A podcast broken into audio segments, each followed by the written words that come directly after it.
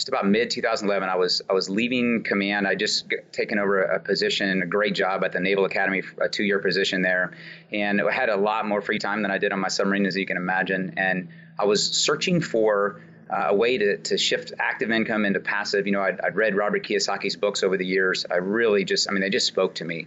Uh, Rich Dad Poor Dad and, and most of the others, you know, his prophecy, it all just made a lot of sense to me. So I was looking for, you know, following his model of, of shifting into, you know, passive cash flow income. And I'm a mechanical engineer, and the thing that made most sense to me, you know, not buying the coin laundry machine, although I think that that facility may be a great idea too. But for me, it was about real estate and, and buildings. And so I was looking into that. You happen to have a great podcast, and I, I started listening in the teens, I think it was, and I've started to listen to all of them. And I just have kind of become a junkie of that. I, you know, so I got my first property in the end of 2011 in St. Louis. I bought a few more there. Um, I'm up to eight, and my wife Susan is today. In fact, we'll we'll get her first three, and we'll she'll be at six by the uh, end of this month. And hopefully, if, if all goes well, we'll have Susan topped out, and then we'll go back and start focusing on Gary again. Welcome to the Creating Wealth Show with Jason Hartman. You're about to learn a new slant on investing, some exciting techniques, and fresh new approaches to the world's most historically proven asset class that will enable you to create more wealth and freedom than you ever thought possible. Jason is a genuine self made multimillionaire who's actually been there and done it. He's a successful investor, lender, developer, and entrepreneur who's owned properties in 11 states, had hundreds of tenants and been involved in thousands of real estate transactions. This program will help you follow in Jason's footsteps on the road to your financial independence day. You really can do it. And now, here's your host, Jason Hartman, with the complete solution for real estate investors. Welcome, welcome, welcome, and thank you so much for joining me. This is your host, Jason Hartman, with episode number 1188, 1188. So we've got a uh, follow up to the multiple show case study we've done on uh, self management with Drew Baker. This episode actually will be in two parts today and tomorrow. And then uh, we will have our 10th episode show on Thursday, which is a real zinger for you. so you'll see, you'll see. 10th episode coming up in a couple of days here. I've got Drew back on the show. We have a variety of important topics to uh, discuss today, not the least of which is self management. And uh, we're going to give you a continuing perspective on that. We want you to become an empowered investor. That is our big goal here is to empower investors to take control of their financial future. Of course, the first way you can do that is by getting away from the pooled money investments, the Wall Street scams, and all the rest. And the next layer, once you're a direct investor in income property, is to self manage or at least manage your managers with authority. Yes, have authority. And uh, that's what we help you do here on the show. So, Drew, welcome back. How you doing? Great, great, Jason. Glad to have you back in the United States. Yes, I am. I am back from China, and uh, wow, what an amazing trip that was. I was, uh, I was really quite surprised at the level of prosperity. You know, especially Shanghai, but even Guangzhou, Beijing. China was actually quite a bit nicer than I expected. You know, it was the 83rd country for me. I'd never been to mainland China, only Hong Kong before, and I have been all over around Southeast Asia, Kuala Lumpur, Singapore, uh, Bali, etc. But yeah, I was pretty impressed. Now, of course, the Kyle Bass video. How, it, yeah, how was the pollution there? I know that was a big issue in China for quite well, some time. You know, I think the pollution is still a continuing problem, but it was not a problem for us. We didn't get any days that were that it felt bad. In fact, in Shanghai, it was actually quite nice. I, I didn't think it was polluted at all. In Beijing, a little bit, but not bad. Maybe we just got kind of lucky about it. But let me tell you the type of pollution that you don't get in China. This is good. You ready for this one? You oh, know, I'm just going to start with leaf blowers. yes, you you nailed it, Drew. You nailed it. You don't get noise pollution. See, oh, here in the US, here in the US, we get all sorts of noise invasions right? We get disgusting leaf blowers, the worst invention in human history, possibly. But we also get a lot of these cars and motorcycles that modify their exhaust systems. I think that should be completely illegal. What right do they have to disturb everybody else? You don't hear any of that. It's just very nice. You know, people use brooms in China rather than leaf blowers. What a pleasant surprise. And then you don't have the modified cars and the modified uh, motorcycles. Everything's just really quite quiet and nice. I have a question for you because, like, I think, for example, Tesla's building a factory in Shanghai. And, uh, you know, anything to get done in the United States, you know, factory wise takes a couple of years if you're going to build out something like that. And they were talking about the timeline in China. And they said that since there's no ordinances, and there may be in the city center, but like they can build 24 hours. Yeah. And so I don't know if I would buy that noise pollution thing in certain parts because when it comes to industry, they never sleep. well, I'm not addressing construction now. We were not affected by any construction noise on the trip. I did see a lot of construction, but I did not hear construction. So I don't know. You know, that may be a problem uh, for some, but it's definitely, you definitely don't have the leaf blower problem. You don't even have the gardening equipment problem. We stayed at two different Shangri La hotels on the trip, and I, I love Shangri La hotels. They're just gorgeous. The one we stayed at in, which one was that? Was that, I think it was the Hong Kong Shangri La. You know, I went out by the pool one morning, and it was so pleasant that there was a gardener out there, and he was clipping the hedges with, you know, manual, non motorized clippers it was just so quiet and pleasant and peaceful. I really enjoyed it. yeah, I think uh, my first world complaint, which yours can be leaf blowers, was going to be restaurants playing music way too loud. Oh, it yeah. so un- totally. So totally. unnecessary. Yeah. I yeah. Does anyone like that? Please no. explain that it, to me because I don't get it. You know, the restaurants want to make people feel unsettled so they don't stay long, yeah. so they can turn yeah. tables over fast because it's just all about money. I introduced the idea on this show years ago, the concept of what I call air conditioning abuse, where you, you walk into these places and they're just way too cold. I know, first world problem, I get it. The same is true with what I call audio abuse we need to start being a lot more conscious of all of these forms of abuse that we've got going on. And I know some of you listening think, oh, shut up, you guys. This is total first world ridiculousness. No, it's really not. It matters. But hey, let's get an update on your self management. You took over management of a whole bunch of your properties, Drew. You spoke at our Meet the Masters event about self management. You showed a ton of pictures and you had one of our audience uh, members a little angry. He's in the property management business, and he he didn't like self management, and he's probably listening now. Hi, Adele.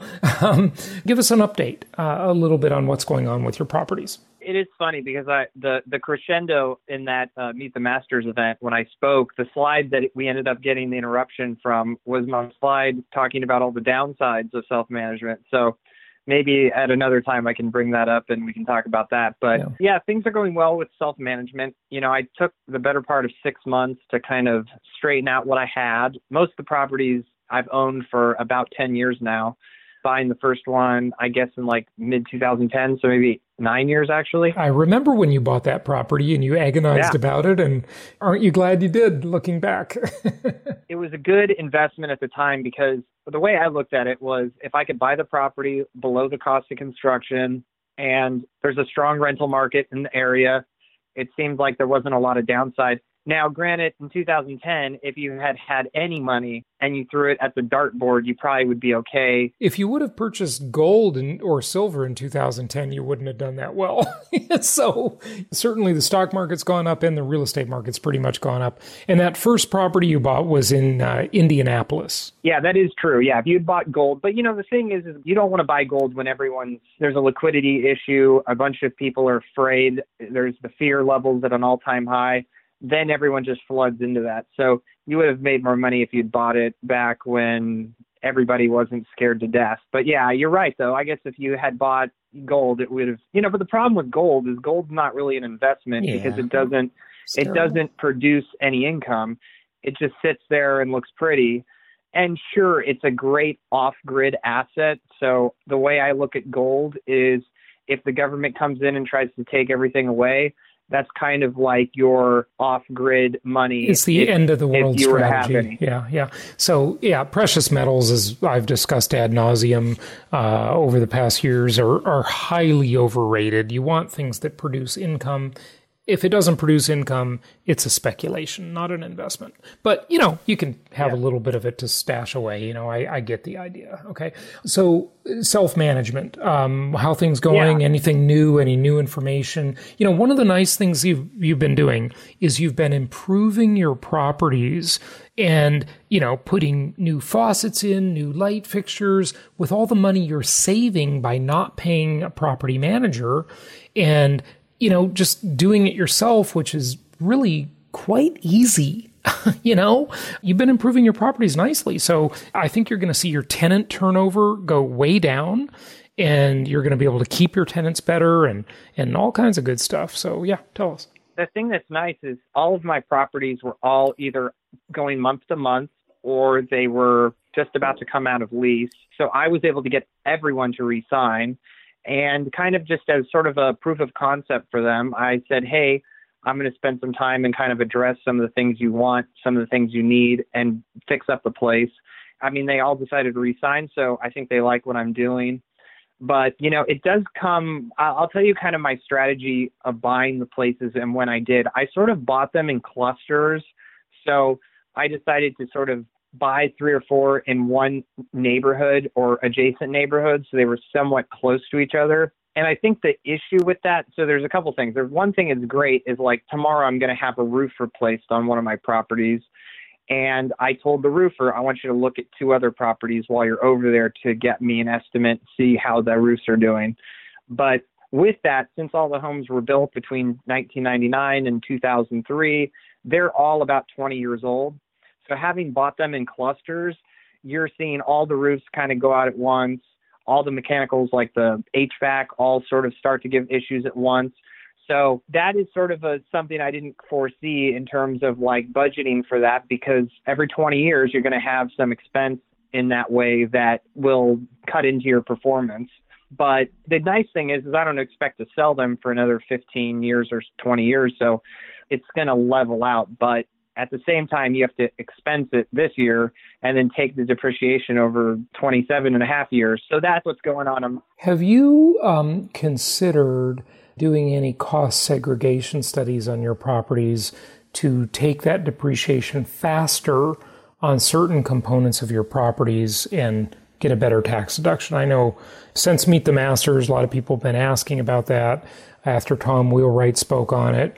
I've been looking into it a little more, and I did. I want to remind everybody listening a long time ago, I did a show on this where we had a guest on that did inexpensive cost segregation studies that actually were economically feasible for single family homes, where I think he was charging $995, and that makes it work. Usually, a cost seg or cost segregation it was cost prohibitive for the single family home.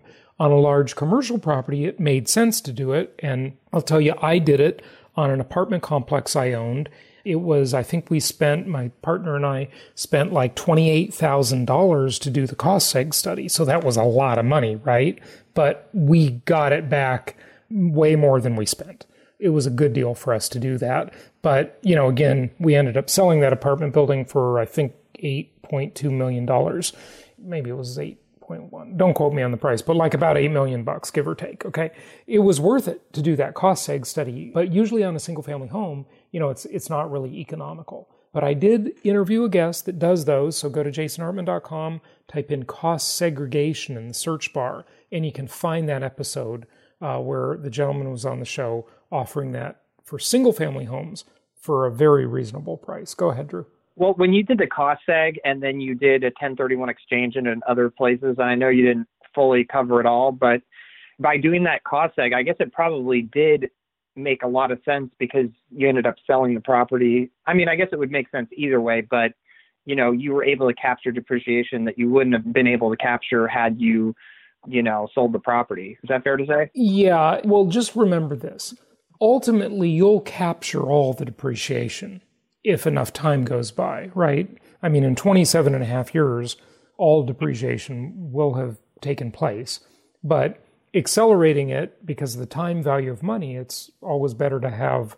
I'll gladly pay you Tuesday for a hamburger today, as Wimpy says on from Popeye, right? So that's the point of cost seg. My question is since you, like, let's say you were going to sell a property, like a large multifamily unit mm-hmm. in a few years from now, doing the cost seg would allow you to capture some of the depreciation that you wouldn't get to see because you ended up selling the property. Yeah, you you may not get it all by the time you sell it, but remember when you 1031 exchange, everything just rolls into the next thing. Right. And right. and there's a there's another thing though. This just came to my mind as you were bringing that up. You could probably offer that cost seg study that you paid for to the next buyer and it would help them because oh that's funny they could use it too and you know they they may have to tweak and revise it i'm sure but at least they'll have a base where you did the heavy lifting for them and that'll make it more valuable to the new buyer. But hey, let's not get too stuck on that, okay? Let's yeah. not get too deep in the No, you're double dipping the chip on that one. That's hilarious. Yeah, yeah. hey, you know, uh, we're into capitalism over here, folks, okay? So keep listening. we'll help you. So yeah, no, I didn't do any cost segregations on any of my properties. You know, a lot of these places were purchased with cash so that you know and they were under a hundred thousand dollars so i think the cost savings wouldn't be that great. And since a lot of the repair maintenance that I'm doing, like a roof, it is what it is. I don't know that it would accelerate it dramatically. Mm-hmm. And also, you know, if it's a thousand dollars, it's just one of those things I haven't gone through the trouble to, and I don't know how much it would help me, but I'm open to it. I think it does make sense in certain circumstances. Yeah. Now, so you all of your tenants renewed in all the properties since you've been self-managing, and you were telling me just a minor thing, but you're using HelloSign to do the leases. Uh, you know, so you've got like a DocuSign type platform now to make it more convenient for you and your tenants. No papers to deal with, right? Yeah. So I, originally, I was having my leasing agent send renewal contracts as she graciously offered to do. But I felt like since I've kind of spread out the lease renewals so they don't all collide at the same time, having to ask her every month to do that, I just thought was kind of something sticky and I didn't want to bother her you know, because you have to upload the PDF and get places for them to date and sign and put in every email address. It takes like 15 minutes. It's mm-hmm. not a mm-hmm. huge ordeal, but right. it's to ask that favor every month. It's kind of a hassle because I have about 10 units that I'm now self managing. So the beauty about HelloSign is they have a free version that you can get three documents signed a month which for most of your average listeners that'll, that'll easily cover yeah, yeah. will easily, easily cover their spread. And I don't really like to have properties renew all in the same month mm-hmm. because if two go vacant, yeah. a lot of times the repair people I use, you know, it may just end up where I have extra vacancy because I can't anticipate. So that's how I've approached it. And also, you know, the thing that's important to understand is when you have a place like the place that I'm referring to is Indianapolis, where you have these unpredictable weather patterns, bad months where the weather's horrible and the only people moving are the ones that have to move that you don't want as tenants per se. Mm-hmm. You know, going through a divorce, separating, getting kicked out at Christmas because they can't make ends meet. I've just found that I have a higher likelihood of success when there's more competition in the warmer months. So that period or that window of time is about four or five months. So I find that I try to get most of my tenants to sign two year leases, and I'd say most more than half have gone for that. So when you take a two year lease and then, you know, maybe the other half do a one year lease and you have that four or five months wiggle room, I found that I it's very rare that I'll have two that will renew in the same month because of the, the way I kind of have it spread out. Mm-hmm. Yeah, that's good. I think that's good to split it up and then always try to get your lease renewals in the prime time of year for your marketplace. I used to use a clause in my leases that said, you know, even if the lease is month to month at that point, like if you you have a 1 year or 2 year lease and then the tenant just stays and for whatever reason you didn't have them re-sign a new lease, it would still say that they cannot vacate in December, for example, you know, because I just, I know I'm going to have a vacancy if they vacate in December. It's just not a good month to lease, right? Very good. Good point. Good point. That's interesting that you can write that in. The thing that I like about having, you know, all these clients because they are a customer, you know, since they rent from me. Since good, I have good way to look at it. On, good way to look at it. The tenant is your customer. Since I have them all on lease, the thing that I did that was kind of fun was I added up all the time that I have in rental commitments, and I know this is one in the hands better than two, you know two in the bush, but as far as binding contractual agreements of time, you know, I looked at all these rental units and I added up how much, how many days I've have in commitments, and it's something like 12 years between all my rentals. And I was just doing the math, and I'm like, I have a hundred and you know fifty thousand dollars worth of commitments, and you know the thing that's nice is that's an annuity. Meaning, and what you mean by that is if you add up all the months of rental income that they have contracted for, it's $150,000. Is that what you're saying? Yes. Okay, and got it. Also, you know, duration of time, you know, half are doing two years, the other half might do a year. All that time between, you know, nine or 10 rentals is about 12 to 13 years. Mm-hmm. And I think a lot of these people will stay even longer. I oh, mean, sure they I was will. looking yeah. at it. And, and a couple, you know, one or two are probably going to default too and break their lease. And, you know, that's just part of the business. right? I've certainly had that. So that does happen. But the thing that's nice is, you know, I'm looking at some of these clients and they've been there for five or six years. Mm-hmm. And now that I've taken over self management, I mean, I have much more of a pulse on kind of what they're doing You're and going where to keep them even is. longer. Yeah. You And you know what's going Yeah. on. Yeah. I love it. Yeah. yeah. And, and so, you know, and the other thing too is I had kind of an interesting situation with one of my tenants where their lease was about to expire in about a month. And so, about 45 days before, I said, Hey, I would like to find out whether you want to do a one or two year lease. And you can lock in this existing rate for one or two years. It's up to you. And they opted for one year. And when I sent them the lease renewal, they said, Hey, hey, I don't want to sign yet. My lease isn't up till the first. And I very delicately told them that in the same way that you have to give a 30 days notice if you're leaving, I need to give you a 30 days notice for the renewal. In other words, you need to give them 30 days notice to vacate or to say they need to renew. What which exactly do you mean? Yeah, so just in the same way that they need to give me notice if they're leaving, Right. I'm giving them notice of what the new lease is and they need to sign it 30 days before the lease expires. Mm-hmm. That was my strategy because, hey, I, I'm not going to have them sign the new lease on the first when their lease starts. Like, that Mhm. doesn't give us any time. They still need to give 30 days notice, but that would kick them off of the lease renewal date. So Got it. that's the way I approached it. Okay, cool. Yeah, good. Good stuff. Okay. This will be continued on the next episode. Thank you for listening and happy investing. Thank you so much for listening. Please be sure to subscribe so that you don't miss any episodes. Be sure to check out the show's specific website and our general website, hartmanmedia.com, for appropriate disclaimers and terms of service. Remember that guest opinions are their own, and if you require specific legal or tax advice or advice in any other specialized area, please consult an appropriate professional. And we also very much appreciate you reviewing the show. Please go to iTunes or Stitcher Radio or whatever platform you're using and write a review for the show. We would very much appreciate that. And be sure to make it official and subscribe so you do not miss any episodes. We look forward to seeing you on the next episode.